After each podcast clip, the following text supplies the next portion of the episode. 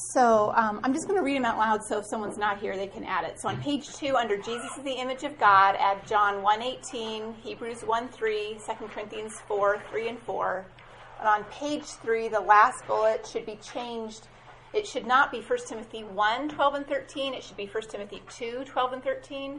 And then add 1 Corinthians 11, 8 and 9. And then page 5, under bearing God's image in marriage, um, I think you already have Ephesians 5 there, but down lower under your page, we're gonna I'm to just reference a couple other verses 2 Corinthians 1 3, Hebrews 4 14 to 16, Isaiah 57 15, and Proverbs 16 9. Um, okay, so you can add those up um, or add those to your outline. Um, we only have three more Wellsprings after today. Um, next time, Eric Martin will be here with us with a, a lesson that we've never had in Wellspring before. Uh, Chris Evans will be here with a lesson on Abigail, which is so impactful. It, it, would, it would be really perfect to have right after today's lesson, actually, but you'll have to wait four more weeks to get that. And then we'll finish with Smedley coming in um, and closing us with another lesson on the heart to send us off to shepherd our hearts for the summer. Um, today's lesson is a little bit longer. So we'll, kind of like in the old days, we'll take a little break partway through. We'll keep it short, but hopefully that'll help us all stay wide awake. We'll take a little stretch. Um, all right, sorry. Let's go ahead and pray. And I'm going to pray. Um, I'm going to read a couple verses out of Isaiah 55. And I'm also I'm to just uh, pray for some of the needs in our body. And I want to encourage all of us to not forget. Keep praying for Matt and Cameron. Keep praying for the Hantlas and little David. Um, Teresa's having surgery on Wednesday. Yes? Yeah, so pray for Teresa. Um, and there are undoubtedly many, many others, but those are a few. It's just such a blessing that the Lord allows us to come before His throne of grace um, to receive grace and find mercy to help in time of need. And so keep keep praying for the body. Let's pray together and get ourselves ready to learn together. Heavenly Father, you said in your word, For as the rain and the snow come down from heaven, and do not return there without watering the earth, and making it bear and sprout, and furnishing seed to the sower and bread to the eater, so will my word be, which goes forth from my mouth. It will not return to me empty, without accomplishing what I desire, and without succeeding in the matter for which I sent it. Heavenly Father, thank you that you are absolutely committed to accomplishing your good purposes through your word. We are thankful for your word. We're thankful that it is powerful and that it is living and that it's active. And our prayer today is that you would let your word do its work in each one of our hearts. Lord, we need you. Thank you that you have given us everything we need for life and godliness through our knowledge of you. And we pray this morning you'd help us all to be awake and alert and attentive. Lord, help our hearts to be soft. Let your spirit, even now, just take away all the things that would distract us, all of the things that would keep us from getting all that you have for us today. Lord, we also are so thankful for this body that you've placed us in. And Lord, we are weak. We have many, many needs. And we're so thankful that you sit on a throne of grace and we can come and, and bring every need before you. Lord, thank you for Matt and Cameron and their ongoing testimony to your greatness, your goodness, your trustworthiness, your sovereignty. Father, thank you that you are restoring Matt. Thank you that it, it looks like he may be able to come home soon. Thank you for the way you are sustaining Cameron and their children. Father, we do pray that you would continue to grant them new mercies every morning, new grace to keep on trusting you, to keep on persevering with the next thing that they need to do in spite of whether it's an encouraging day or a challenging day. Father, I pray for grace to keep on shepherding children, to keep on um, fighting hard to take minds and thoughts captive right back to your word. We do pray that you would heal Matt completely, Lord. We're thankful that you are fully able to do that. Thank you for all that have been touched by them. Lord, thank you for Jacob and Kiki and their family, and, and so much for David, for all the ways you've sustained David now for four years of treatment. Lord, we pray that you would protect his little body from relapsing into leukemia. Lord, it's been a joy that he's felt better than he has in a long time lately, and yet, Lord, they also are just earnestly waiting for you to provide him treatment. Lord, we pray that you would move to allow him to be accepted into the treatment program in Philadelphia. Lord, we know that your ways are good, that you can do all things. No plan of yours can be thwarted. And um, thank you the way you're helping Jacob and Kiki to guard their hearts and to trust you and Lord to fight hard against anxiety and worry and fear. Thank you that they are thankful, that they are rejoicing over this respite from treatment that David is enjoying in many ways. Please give the doctors wisdom. Lord, we pray for Teresa, for your mercies for her, for healing and recovery. And Lord, so many other needs in our body. Thank you that you care so well for us. Help us all to be faithful to pray for one another. In Jesus' name, amen. Okay. Well, have you seen photos that climbers have taken, like from the top of Mount Everest or something like that? And it's just breathtaking. You ever seen these pictures? They're so big, and the sun's at its right angle, and, and the shadow of this great big mountain just extends for miles and miles and miles. well, that is what my preparation for this lesson has kind of felt like like a view from the top of the world. Um, and so it's a big lesson, but it needs to be because God's design for us to bear His image is breathtaking. It's beautiful. And so today that's what we're going to talk about. We're going to survey Scripture from Old Testament to New Testament, and we're going to take in God's awesome design for us to bear His image, specifically as women. We live in a time of a lot of confusion.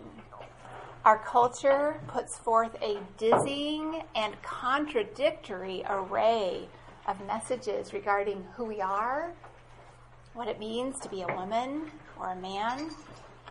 It's a reality that we now live in a world that does not believe that gender or gender roles are God given or that they should be. So, it's all the more essential that we have a biblical understanding of God's design for men and women, not only for our own walk with the Lord, but also so we can be a biblical influence on others, on the children in our lives, on our friends, in our workplace, and so that we can display the image of God in unity with one another as a body of Christ and in our homes. Romans 12:2 calls us to not be conformed to the world, but to be transformed by the renewing of our minds so that we can understand God's will, God's design for us as his children, as his daughters, adopted as his through the blood of Christ. So let's take a look at what God's word says about his design for us. And to do that, we need to start in Genesis 1 and work our way forward to the New Testament several times. The first time we'll do it to understand what the image of God is, and then the second time we'll do it to understand God's design for mankind to bear his image. And then finally, we'll do it once more to understand his design for us to bear his image as women. So by the time we're done today, Genesis 1 through 3 should be very familiar territory. Okay, on the outline, we're at number one. What is the image of God? So, what is the image of God? Well, theologians agree on one thing, and that is whatever it is, it must be very important. And after that, they split in every direction. You've probably heard a lot of these. Some say it's the ability to appreciate beauty or to experience emotion or to communicate. Some say it's man's conscience his memory, his ability to reason or to feel shame. Some say it's just anything that makes people distinct from animals. Um, so the ideas just go on and on. But the best strategy is to let God's Word tell us and to look and see what God says about His image. So let's turn to Genesis 1 and we'll start our first pass through God's Word. So this is the account of creation, and we're going to start our reading right in the middle of day 6 in verse 26. So Genesis 1:26 then God said, Let us make man in our image, according to our likeness, and let them rule over the fish of the sea, and over the birds of the sky, and over the cattle, and over all the earth, and over every creeping thing that creeps on the earth. God created man in his own image. In the image of God, he created him. Male and female, he created them. Now, interestingly, in Genesis 1, the author emphasizes that man is made in the image of God. He uses the phrase three times in these verses we just read. And he also uses the word likeness.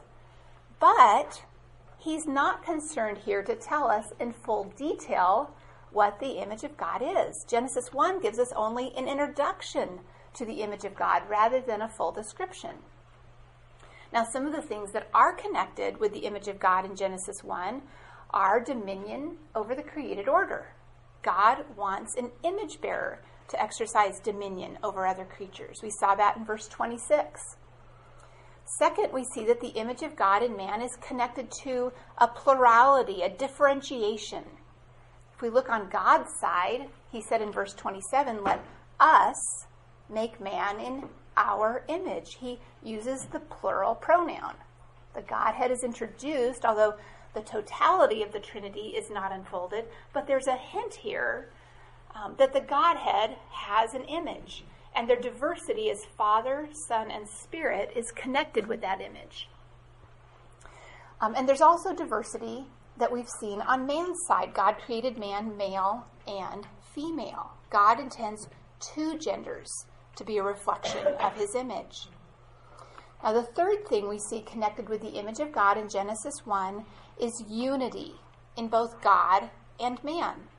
There is plurality or differentiation, but there is also unity. There are three members of the Godhead, and they are one God. And the same is true on man's side. There are two genders, but in Genesis 2:23 when Adam first saw Eve, he said, "This is now bone of my bone and flesh of my flesh." She was different than the animals there was a likeness that she uniquely bore to Adam. And then we also see in Genesis 2:24 that the man and woman became one flesh in marriage. And finally in Genesis 1, we see that God's intent for image bearers is to fill the earth. In Genesis 1:28, he says, "Be fruitful and multiply and fill the earth." He wants his image displayed all over the planet. So, those are four things that are connected to the image of God in Genesis 1. They're not the whole image of God, but they introduce it. Now, surprisingly, as we continue through the Old Testament, God reveals very little about his image. In fact, we can summarize it in two points. We see, first of all, God's restriction on image destroyers. You have that at the bottom of page one on your outline. Now, turn over to Genesis 3. In order to understand how God's image bearer became an image destroyer, we need to read Genesis 3. In fact, Genesis 3 is a key chapter in the Bible, and we're going to be returning to it over and over today, over and over again today. So let's read all of Genesis 3 and its account of man's fall into sin. It's kind of long, but it's going to make the rest of the lesson so much clearer. So go ahead and follow along with me in Genesis 3, now the serpent was more crafty than any beast of the field which the Lord God had made. And he said to the woman, Indeed, has God said, You shall not eat from any tree of the garden? The woman said to the serpent, From the fruit of the trees of the garden we may eat, but from the fruit of the tree which is in the middle of the garden, God has said, You shall not eat from it or touch it, or you will die. The serpent said to the woman, You surely will not die. For God knows that in the day you eat from it, your eyes will be opened, and you will be like God, knowing good and evil. When the woman saw that the tree was good for eyes, sorry, she's trusting in her eyes, the woman saw that the tree was good for food, and that it was a delight to the eyes, and that the tree was desirable to make one wise. She took from its fruit and ate, and she gave also to her husband with her, and he ate. Then the eyes of both of them were opened, and they knew that they were naked, and they sewed fig leaves together and made themselves loin coverings.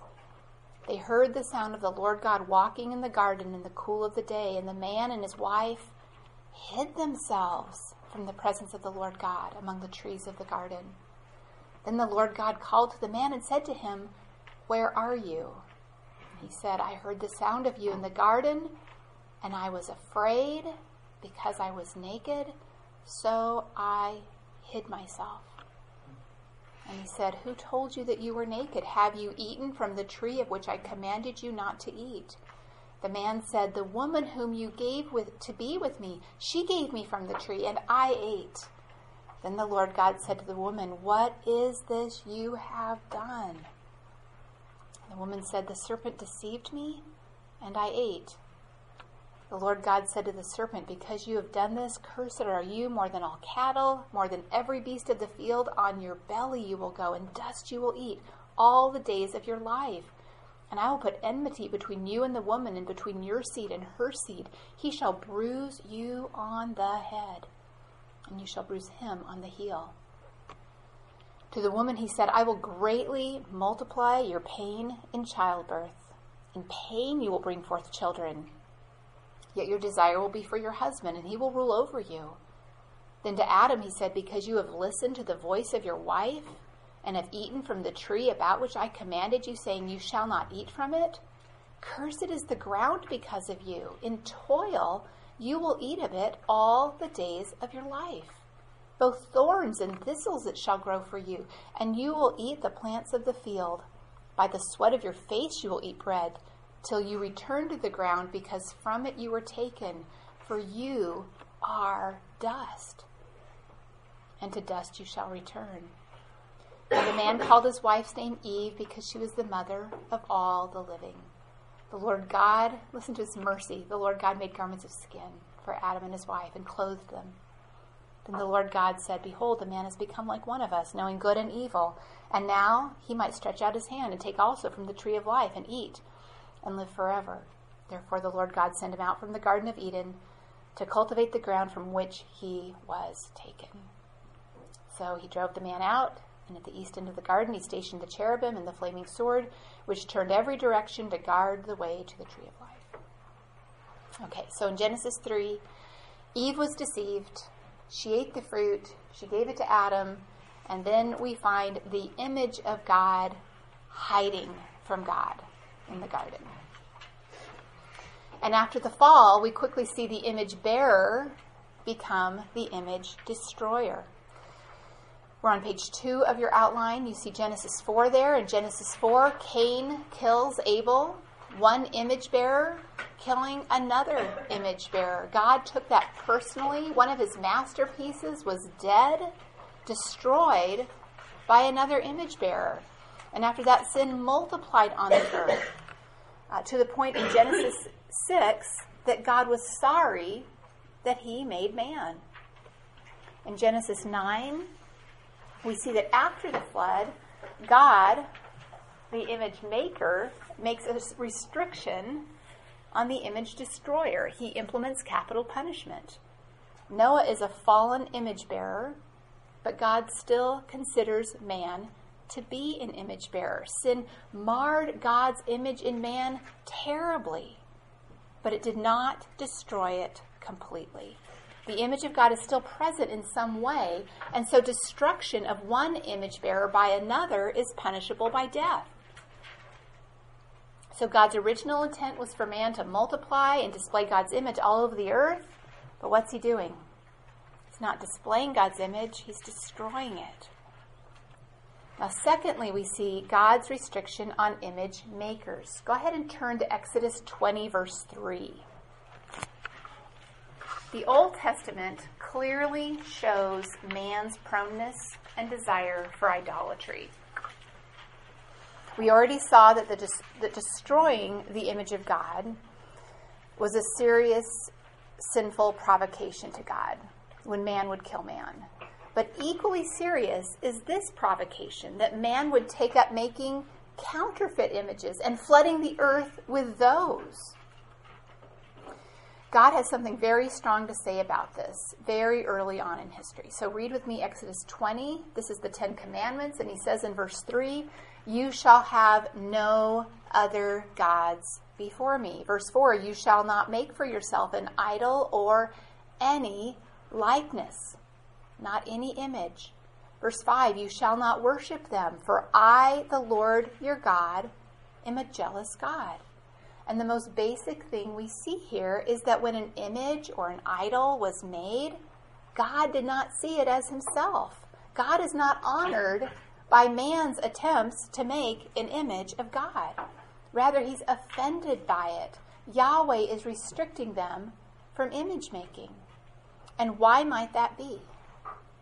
Because there's already an image of God on the earth, right? It's man.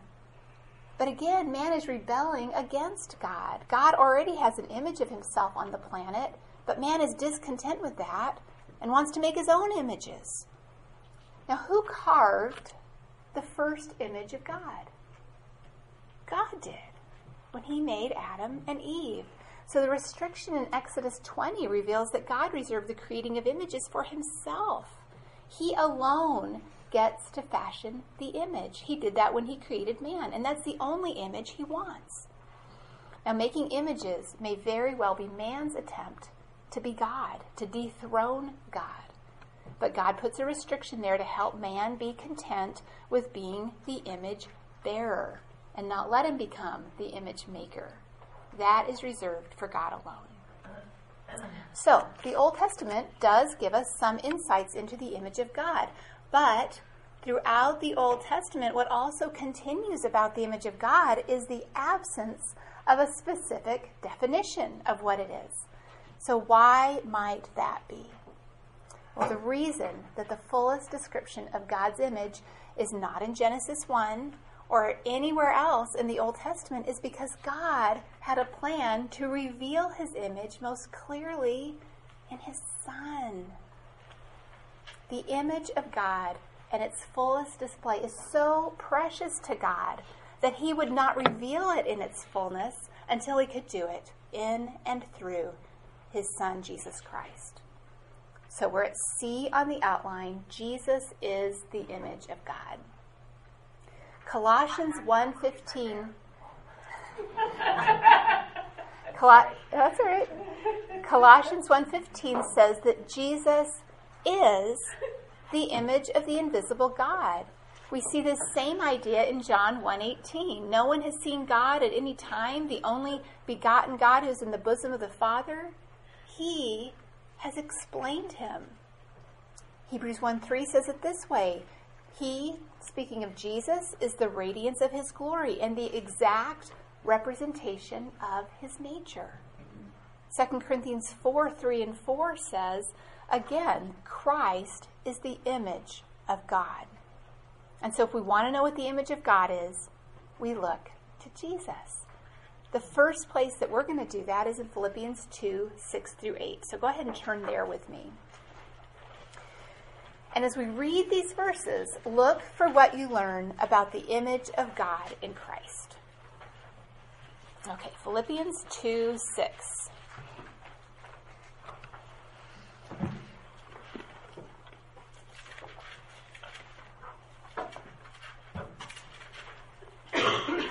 All right. So, Philippians 2 6, who, although he existed in the form of God, did not regard equality with God a thing to be grasped. So, Jesus existed in the form of God. That word form is very similar to the word image.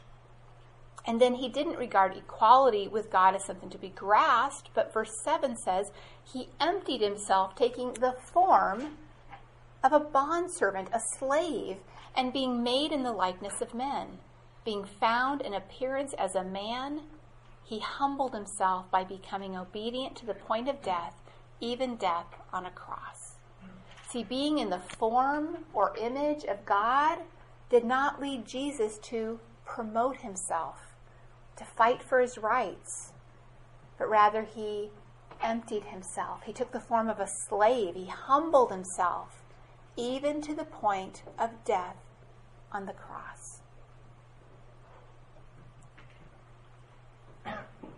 We see in Jesus that the image of God is that of serving and giving, not grasping for yourself, your own ideas, your rights, your own self definition, but of humbly giving yourself away like a slave does.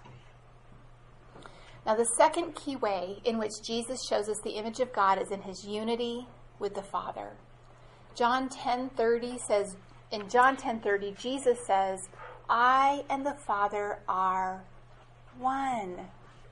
One, perfectly united, eternally joined in seamless unity.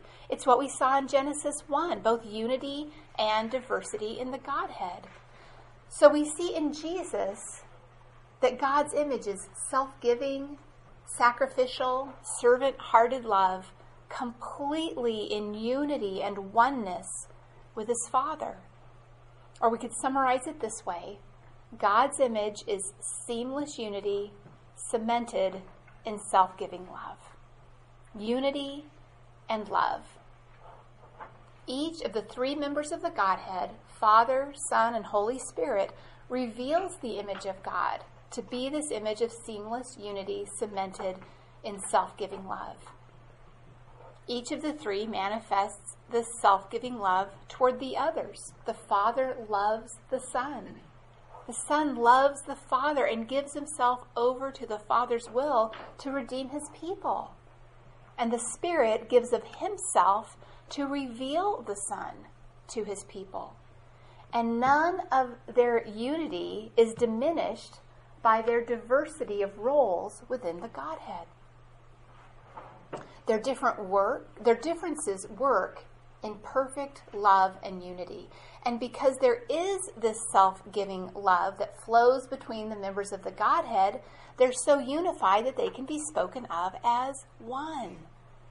To diminish any one of their unique roles would cause us to miss something about who God is. And it's that unity and that self giving love that God created man to reveal about himself. That's the image in which men and women were created to bear this kind of seamless unity cemented in self giving love. So that brings us to number two on the outline mankind as God's image bearer. So now that we know what the image of God is, we're going to go back to Genesis 1 and focus on God's design for mankind to bear his image. We're at letter A, created in the image of God. We already read Genesis 1 26 and 27, and we saw that God created man in his own image, according to his likeness. And we also saw he created man, male, and female. That's his design. Male and female were created in the image of God. Neither one has more or less of God's image than the other. And then next we see B, God's image corrupted in man, even though both men and women were created in the image of God to bear his image of unity and self giving love. We have also been equally impacted by and corrupted by sin. After man was created in God's image, image in Genesis 1 and 2, right around the corner in Genesis 3, we saw sin enter the world. In Genesis 1 and 2, we see God's majesty, His awesome power, His perfect design and abundance. We can't even relate to that kind of perfection and innocence. But unfortunately, we can relate to Genesis 3. So we go from the wonders of his creation, in chapters 1 and 2, to very familiar territory by the time we get to chapter 3. We saw that the serpent came and slandered God, and Eve's heart was enticed away from being self giving to being self grasping, tarnishing the image of God in her. That's what we do when we live for ourselves, when we grasp, grasp self rule instead of trusting God's rule. So Eve sinned, and then Adam gave in, and two self graspers obscured the image of God in them. And we have all been plagued by that ever since. Now, C on the outline is restored to bearing God's image in Christ. Go ahead and turn to Romans 8 28 and 29. Here we get some good news. When God saved us through the gospel of his Son, he restores in us the ability to bear his image.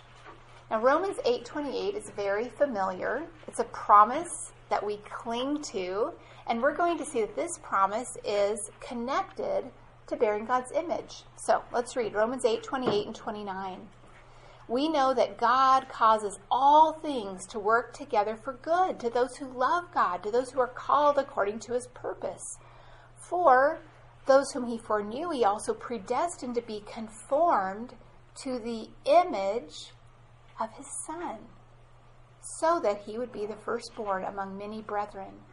So, what is the good that God is accomplishing for those who love God? He's making us like Jesus we can be confident that He is causing all things to work together to conform us to the image of His Son. That is what happened happens when a life is transformed by the gospel of Jesus Christ. When a rebel comes to repentance and faith in Christ, she's forgiven. She's made a new creation. She has peace with God. She's freed from sin's rule and mastery over her. She has laid aside the old self and she's being renewed. Her life increasingly displays the image of God, His unity, His self giving love, as she now lives for Him in obedience and faith. She's being conformed to the image of her Savior. Now, this is so important to understand because this impacts not only how each of us lives individually, but especially how we live with each other as the body of Christ. I mean, we can't live out this image of God without each other, right? What does self giving love and unity look like when you're all by yourself? Um, so let's turn to John 17. This is one of the places where we most clearly see God's heart for believers to bear his image of unity and love. We'll begin reading in verse 20. So it's John 17 20.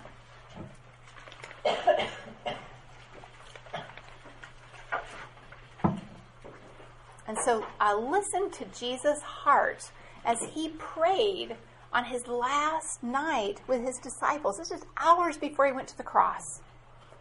And he says he's praying in verse 20. He says, I do not ask on behalf of these alone, but for those also who believe in me through their word. So he's praying for us here that they may all be one. Now, what kind of oneness does Jesus have in mind? Well, he tells us even as you, Father, are in me and I in you, that they also may be in us. Why? So that the world may believe that you sent me. That's a powerful unity. It's just like the unity of the Godhead. And Jesus prays for our unity so that others understand what's true about Him. Our unity puts God on display. Verse 22, he prays, The glory which you have given me, I have given to them, that they may be one. Just as we are one. There it is again. I in them, and you in me, that they may be perfected in unity. Why? So that the world may know that you sent me and loved them, even as you have loved me. Jesus is praying that the world would know something about God's love through our unity. Jesus is on his way to the cross. He's pouring out his heart to his Father, asking that we, as the body of Christ, every last one of us, be one. Because that's how the world can know something about him. Our unity, our oneness reveals him, it puts his image on display. And that unity is impossible without love. Colossians 3:14 says, "Beyond all these things put on love, which is the perfect bond of unity." That's the image of God. Seamless unity in self-giving love. We get to display that in our love and unity with one another. So, is it even an option to be a lone ranger? To be careless about fellowship with the body of Christ? Did you hear Jesus' prayer? Isolation is not for believers. Believers are saved into the body of Christ, and God makes himself known. He displays his image through our oneness and our unity and our connectedness and our love and care and service and encouragement toward one another.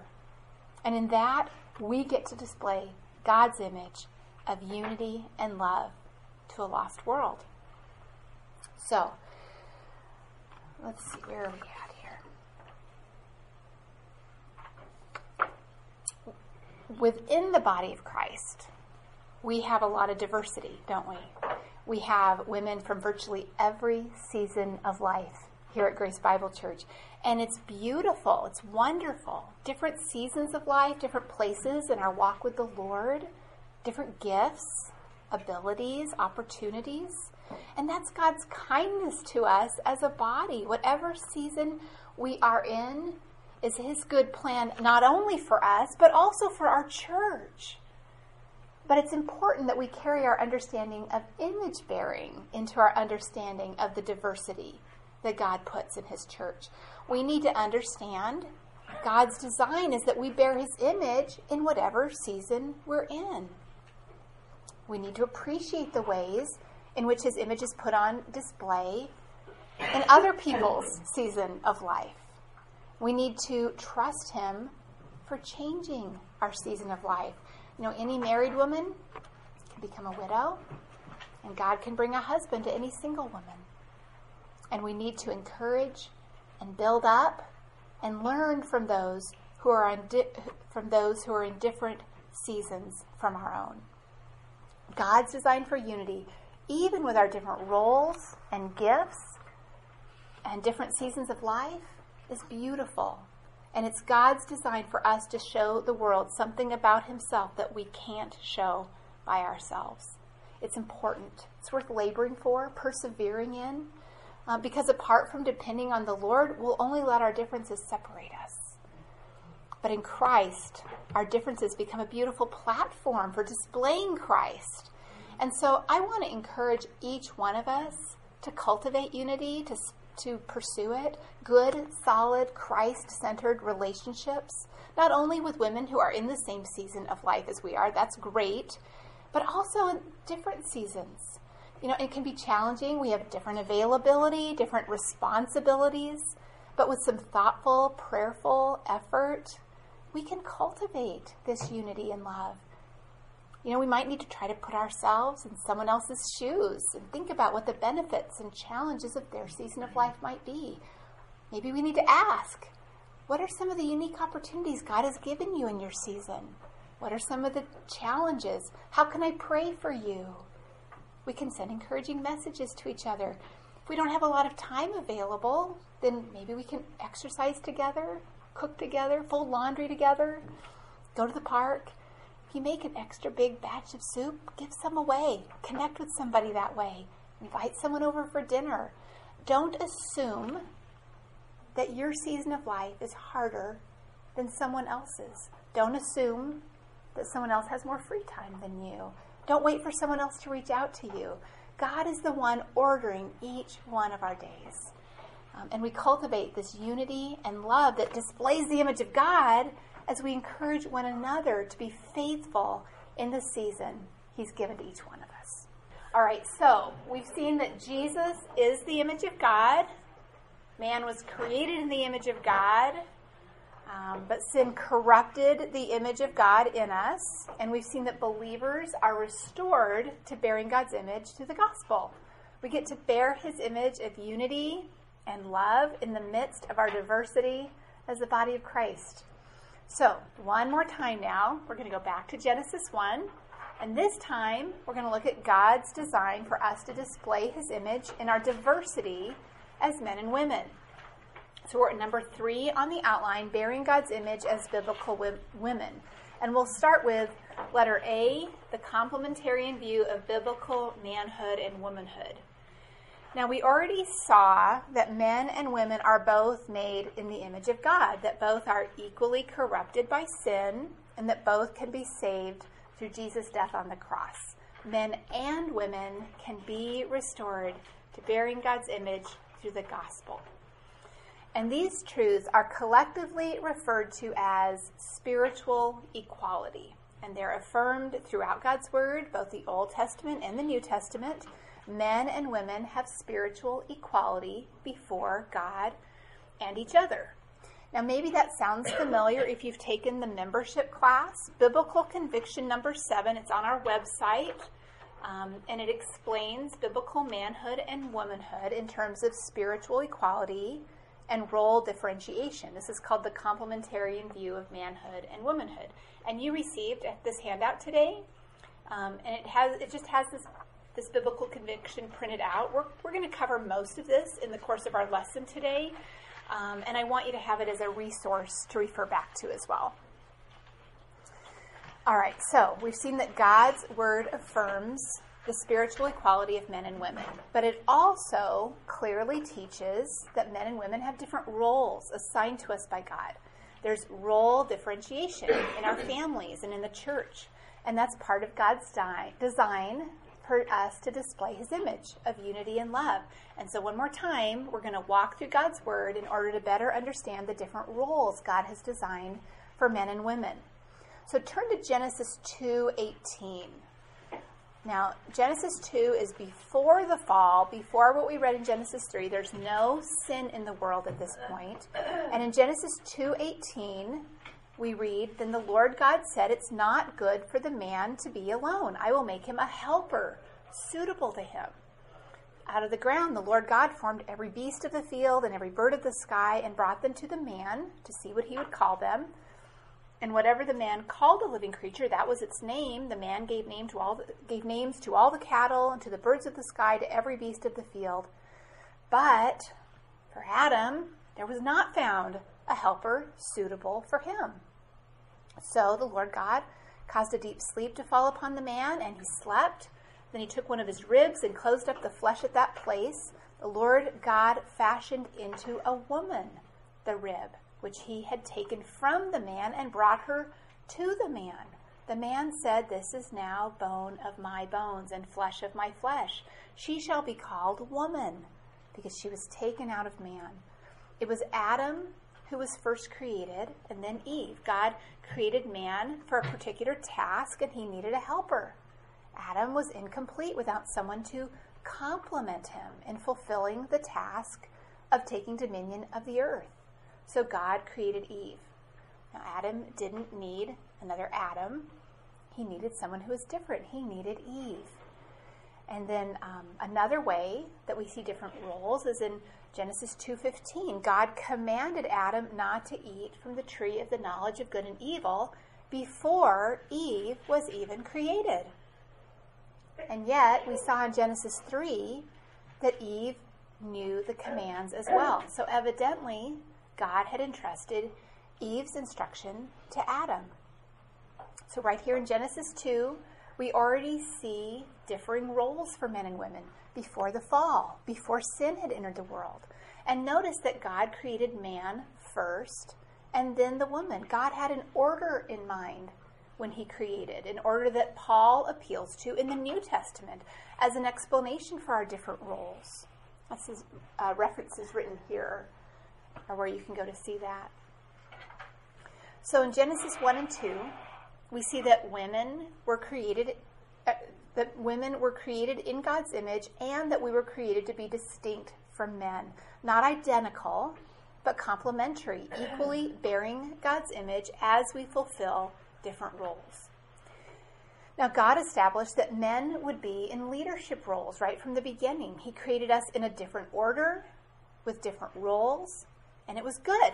That all happened before the fall. So let's turn to page four of our outline. Now, as we saw in Genesis 3, unfortunately, sin entered the world and it distorted our God-given differences. Now remember, man and women, man and woman already had different roles prior to the fall. The roles were not introduced as punishment because of the fall. Our roles are not God's punishment at all. And the distortion of our roles didn't start when God pronounced the curse to women in Genesis 3:16. It started in the very mm. beginning of Genesis 3. We saw, we saw Eve in this conversation with the serpent, the tempter, and he's evil. He's deceptive. In verse 6, we saw that she believed his lie and that if she gave in, she'd become wise, that God was keeping something from her, and so she disobeyed God and ate. And then she gave to her husband, and he rebelliously ate. So when Genesis 3 begins, who is Eve listening to? Who is she trusting in? She's trusting in herself and her own understanding. Think about Eve. What was her sin? We can identify independence, self grasping, self reliance. What was she doing listening to the serpent anyway? She trusted her own judgment. She was getting out from under God's authority, out from under her husband's leadership and protection and seeking to satisfy herself. She was rebelling against God. Now, at that point, was Eve bearing God's image of a servant, of self giving love, of unity with her husband under God's commands? Was she fulfilling her role as a helper to Adam?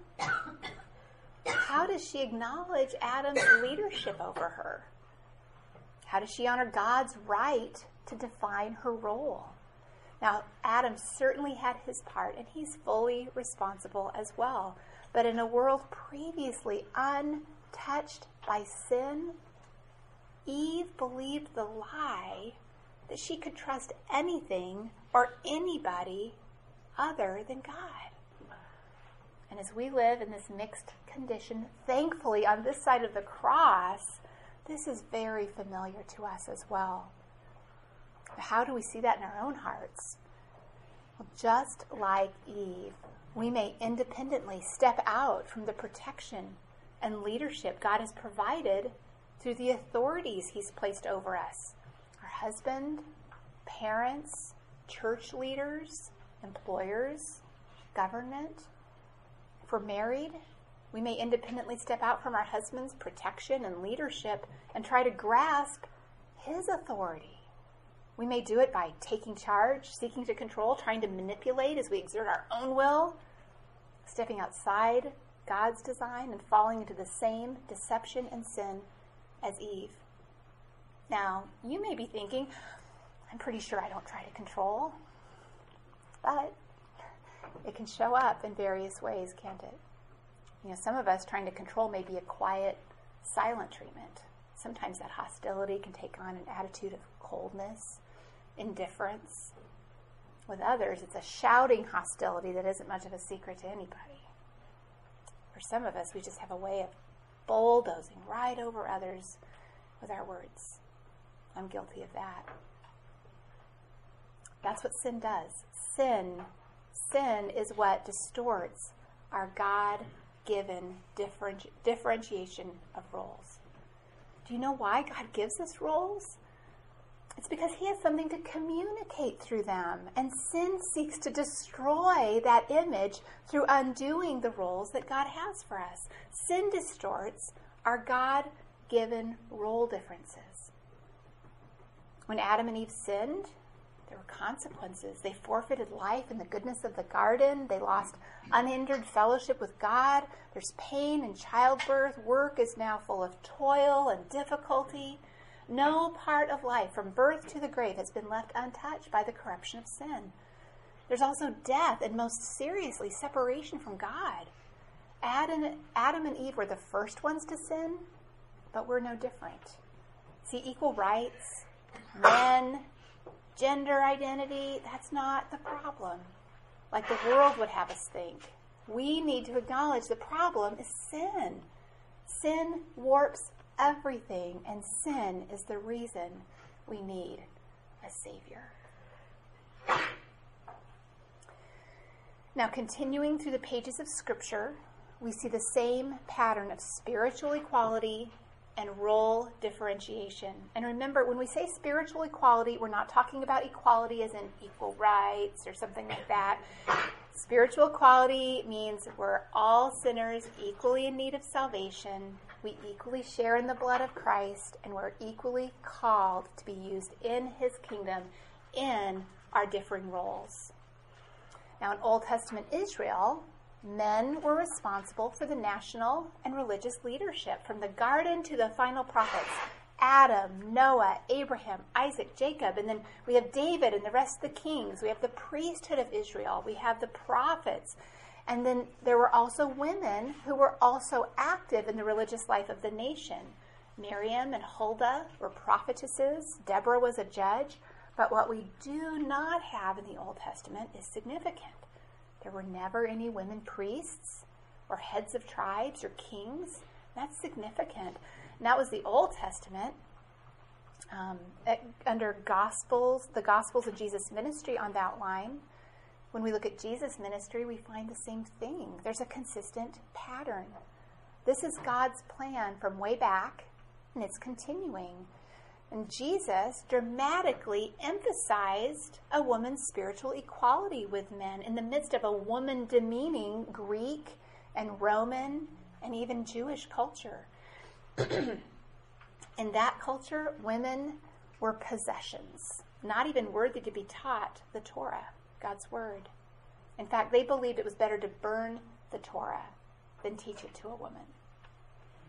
They claimed that by their very nature, women couldn't understand spiritual or theological truth. Men in Jesus' day normally would not allow women even to count change into their hand for fear of physical contact. But Jesus dramatically countered this godless view of women. Jesus uses illustrations and images familiar to women and useful to women. He revealed himself as Messiah to women. When Jesus visited Mary and Martha, Jesus taught Mary as she sat right at his feet. That was very countercultural. Jesus touched women, he allowed women to touch him. In John 20, Jesus revealed himself first to Mary Magdalene after he rose from the dead, sending her to tell the men, despite the fact that Jewish courts wouldn't allow women to witness because they were considered to be liars. So you see, in Jesus' treatment of women, he showed them compassion and respect in a way they had never known in their culture. He did not demean women ever. All of this demonstrated their spiritual equality. Jesus, at the same time, did nothing to exalt women to a place of leadership over men. And what he also never did, though clearly he could have, is to choose any woman to be among the 12. That would have been the perfect time to do that, a prime opportunity to change what God had so far revealed in the Old Testament, a time to establish a change for women's roles. But he didn't change women's roles. Now, have you ever wondered why Jesus didn't choose women disciples? It's because Jesus is affirming and continuing God's view and God's pattern for the role of women established way back at creation. And the rest of the New Testament affirms the same thing. We're at New Testament epistles on the outline now.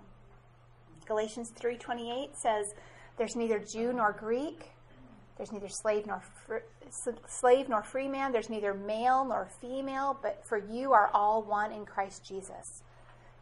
Redemption involves no distinction between male and female. Salvation comes with no preference given to one gender over another, ever. For example, in your outline, Acts 18:26, Priscilla and his wife Aquila, they ministered together. They equally served Apollos to build him up with more complete teaching about the Christ. Um, also on your outline, Philippians 4, 2 and 3, Euodia and Syntyche are two women who shared Paul's struggle in the cause of the gospel. And there are many other women that Paul lists in his letters as being gospel servants. Both men and women receive spiritual gifts. 1 Peter 3 7 says that the wife is a fellow heir of the grace of life. However, there are still differences. You know, it's easy for us to see the gospel when we look at spiritual equality in the New Testament. We love that the ground is level at the foot of the cross, and it is. Praise God. We love that men and women have an equal need for Jesus. We have an equal cleansing in his blood.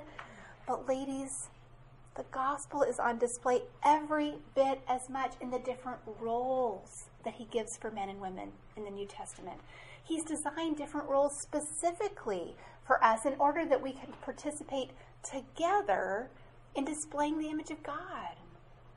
Remember, we've seen this all the way from Genesis 1 oneness and diversity, both in the Godhead and in man.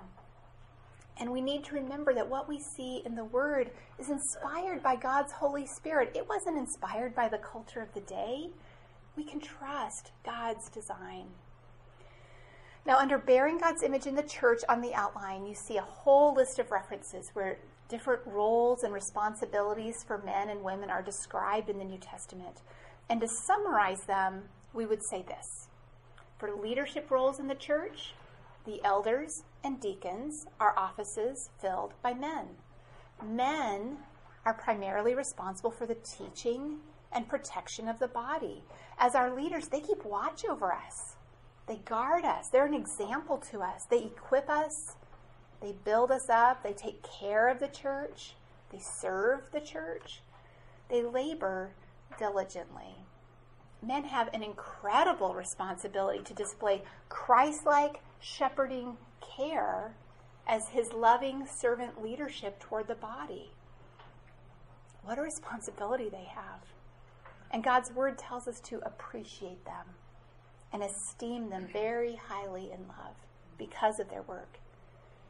Now, for women, the role, roles and privileges that God has given us display our trust in God's leadership for us through our church leaders. So we respond. We follow the lead of our elders and deacons. we learn from them. We imitate their faith. We obey. We submit so that their work will be a joy. And we serve and help cultivate the unity of the body so that together we more fully display Christ. We use the gifts and abilities and resources God has entrusted to us as we serve under their leadership and in cooperation with their leadership.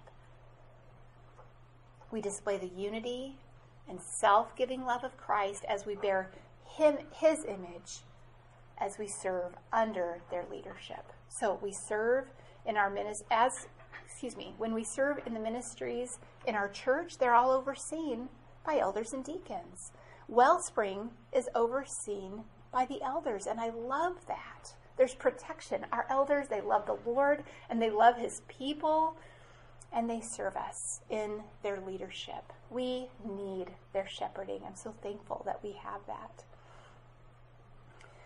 So, this is all about how God displays his shepherding care for his people and how we as his people trust and follow him. So that brings us then to see bearing God's image in marriage on the outline. Let's see. So this is on page five. Now remember, we've seen God's desire to have his image displayed in all the earth. So as we move from the church to marriage, let's think about a parallel here. The first Adam was created in God's image and was given a bride, Eve, to help him display that image. But that all failed miserably in sin. And so Jesus, God's Son, the second Adam, 1 Corinthians 15 calls him the second Adam, who is the image of God, he came and God gave him a bride. That's the church. Revelation 21 calls the church the bride of the Lamb. God gave Jesus that bride to help him display his image everywhere, to the ends of the earth. Isn't that beautiful? Awesome. And it's this relationship between Christ and the church that Paul had on his mind when he wrote Ephesians 5. Go ahead and turn to Ephesians 5 with me. Paul uses this relationship between Christ and his church to assign a very unique privilege to marriage.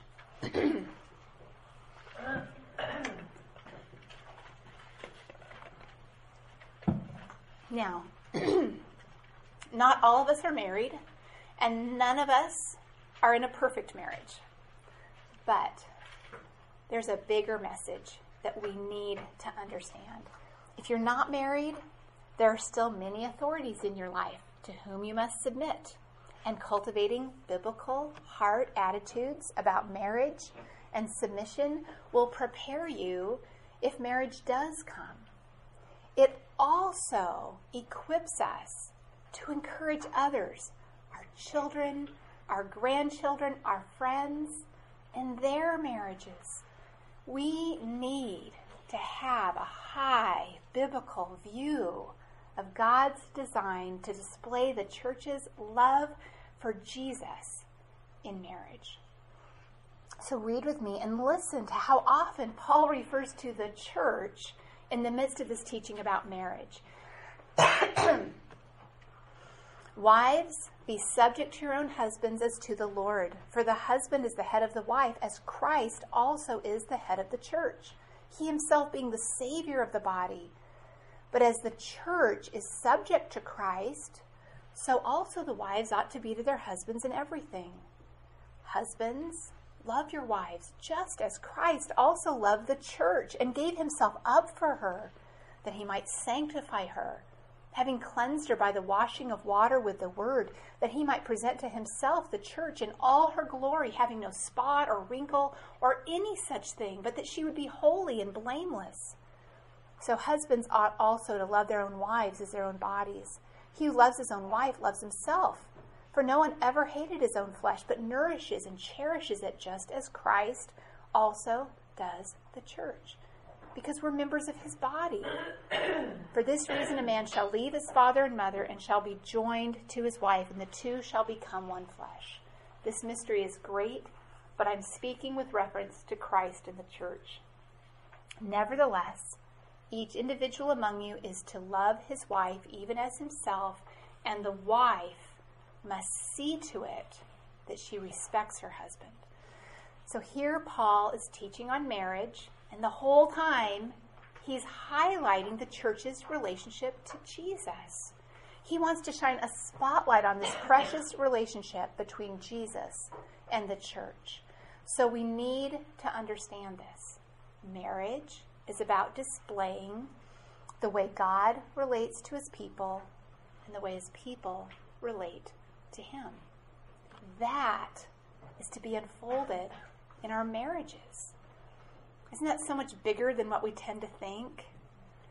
Marriage has the incredible privilege and responsibility of showcasing Christ's love relationship with his church. So what does that mean for a wife? What role does a wife play in marriage in displaying that? Ephesians 5:22 we read, "Wives be subject to your own husband as to the Lord." Verse 24, we read, As the church is subject to Christ, so also the wives ought to be to their husbands in everything. And then in verse 33, the wife must see to it that she respects her husband. The wife displays the image of God in marriage by willingly yielding herself to the authority God has placed over her in her husband. Submission literally means to line yourself up under it's how a wife is to posture herself under her husband's rule. And so just think about this for a minute. God saved us out of being self grasping. And now we get to give ourselves away to display Jesus. And if we remember that, that we're now being renewed in the image of Christ, of unity and self giving love, then submission is a privilege.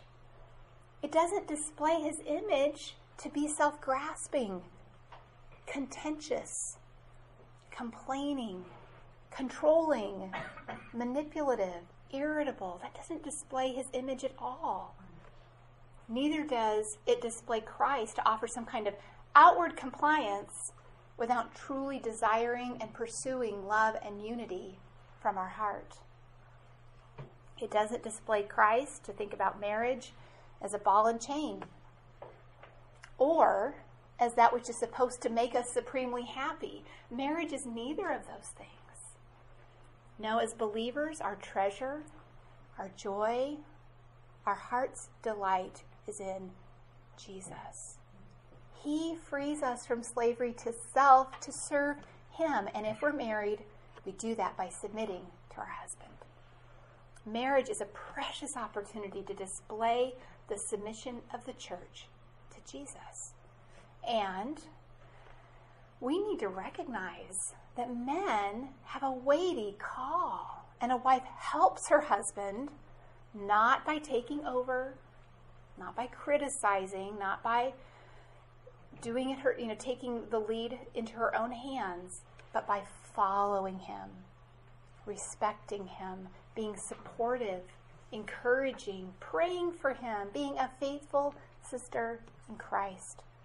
Even if a woman's husband is not a believer, his wife needs to be understanding of how challenging his role is, and she needs to live with him in such a way that he is encouraged and strengthened to fulfill those responsibilities. He needs to be appreciated for what he does do and for the role that God has given him in her life. Biblical submission is challenging. But God's call on husbands is not easy either. Think about what Ephesians 5 has given a husband to do to love his wife like Christ loves the church. No days off, a job that's never done, a standard that's impossibly high, to love as Christ loves the church. Let that fuel in us a tenderness, a desire to make his role as easy as we can by submitting to our husbands as to the Lord and by encouraging other women to do so as well. That's how a wife gets to selflessly portray the submissive church. Selflessly, because that's the image of God in Christ. He did not come to be served, but to serve, to give his life away. That's what service is it's giving ourselves away. Jesus gave himself away, and we selflessly give ourselves away in submissiveness. We portray the submissive church. Whether we are single or married, we all have the privilege of displaying our trusting submission to the Lord by submitting to the authorities God has over us, whether it's in our family, church, workplace, or government. We display God's image, the self giving love of God, by having a quiet and gentle spirit, which is beautiful in God's sight. See, when we fulfill our God given roles and we live in humble, respectful submission and support under our church leaders, under our husbands, under other authorities, the Word of God is honored. The gospel is put on display. We actually demonstrate to one another and to the watching world the relationship we were saved into at the cross. Jesus in relationship with his bride. It's exciting, it's good. That's why we embrace who God has created us to be, because God has something to reveal about himself to us and to the world, not only through our spiritual quality but also through our different roles. We'll find freedom and joy not in casting off His design, but in embracing it. Our true joy is found when our whole pursuit is knowing Christ and making Him known. We must be women who embrace what God has given us to make Him more visible. Okay, deep breath. Today we've looked at God's beautiful design for us to bear his image as women. And it's glorious, isn't it? I mean, it's amazing. And yet, it's very humbling, isn't it? You know, for one, it's just a very high call. We're still in a mixed condition. This is a lifelong pursuit, a lifelong process of fighting hard for sanctification so that we grow in displaying Christ's image more and more.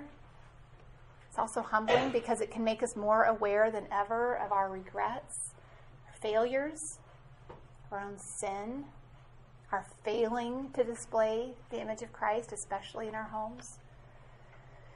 And as glorious as it is, it can be difficult to hear because it reminds us of our losses, our griefs, our longings, dreams that have been shattered or never fulfilled. And so, what do we do with these realities of living in a fallen world? Well, where else can we go? We flee to our great God and Savior, Jesus Christ. We humble ourselves under the mighty hand of God.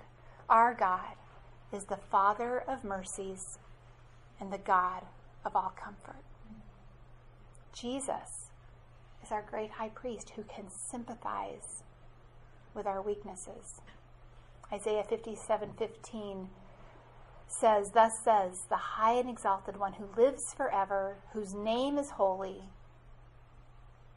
I dwell on a high and holy place, and also with the contrite and lowly of spirit, in order to revive the spirit of the lowly and to revive the heart of the contrite. So we draw near to him. And where we have grief, we grieve. Where we have sin, we repent. Where we've been sinned against, we forgive. And we receive his comfort and his forgiveness and his reviving. And we draw near to his throne of grace to receive mercy and find grace to help us in our time of need. And we trust that though in our hearts we plan a course for our lives, the Lord has determined our steps. That's good news. We're exactly where He wants us to be to display His image of unity and love right now. so, to conclude, let's connect this all back to our Wellspring disciplines. Maybe you noticed I skipped that. Discipline one we must shepherd our hearts as we clearly behold our God in His Word and worship Him. He grants us grace to increasingly display His image of seamless unity and self giving love.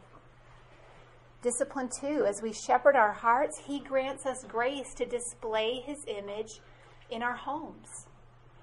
We display His image by pursuing unity, pouring ourselves out in self giving love with the people in our homes and families. We display his image by living in respectful, joyful submission under those in authority over us, especially our husband. It's our privilege to display the precious love of the church for her Lord Jesus. Discipline three, his image must also be put on display in the church, in our unity, our love, our appreciation of all the diverse members that God has assembled together, and by embracing the role He's given us as women, as we submissively obey and serve and encourage and employ all our gifts for the building up of the body under the servant leadership of our shepherds. And by God's grace, the church will be strengthened, the gospel mission will advance to the ends of the earth, putting God's image on display everywhere, all for the glory of our great God. Let's pray. Oh, Heavenly Father, thank you that you are such a great and mighty God.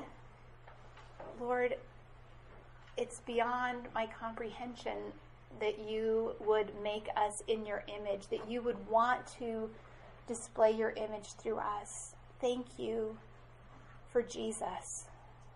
Oh, Jesus, you are the image of the invisible God. I pray that each one of our hearts would be thirsty to drink deeply of you in your word, to behold you in your word, to know you, to see your image, and to be transformed more and more into your image. Oh Lord, thank you for your word that it's true and it's powerful. Thank you for your great salvation. Father, as we go now, I pray for our discussion groups. I pray that you would lead us, guide us, use this time to cement these lessons in our hearts and minds. In Jesus' name, amen.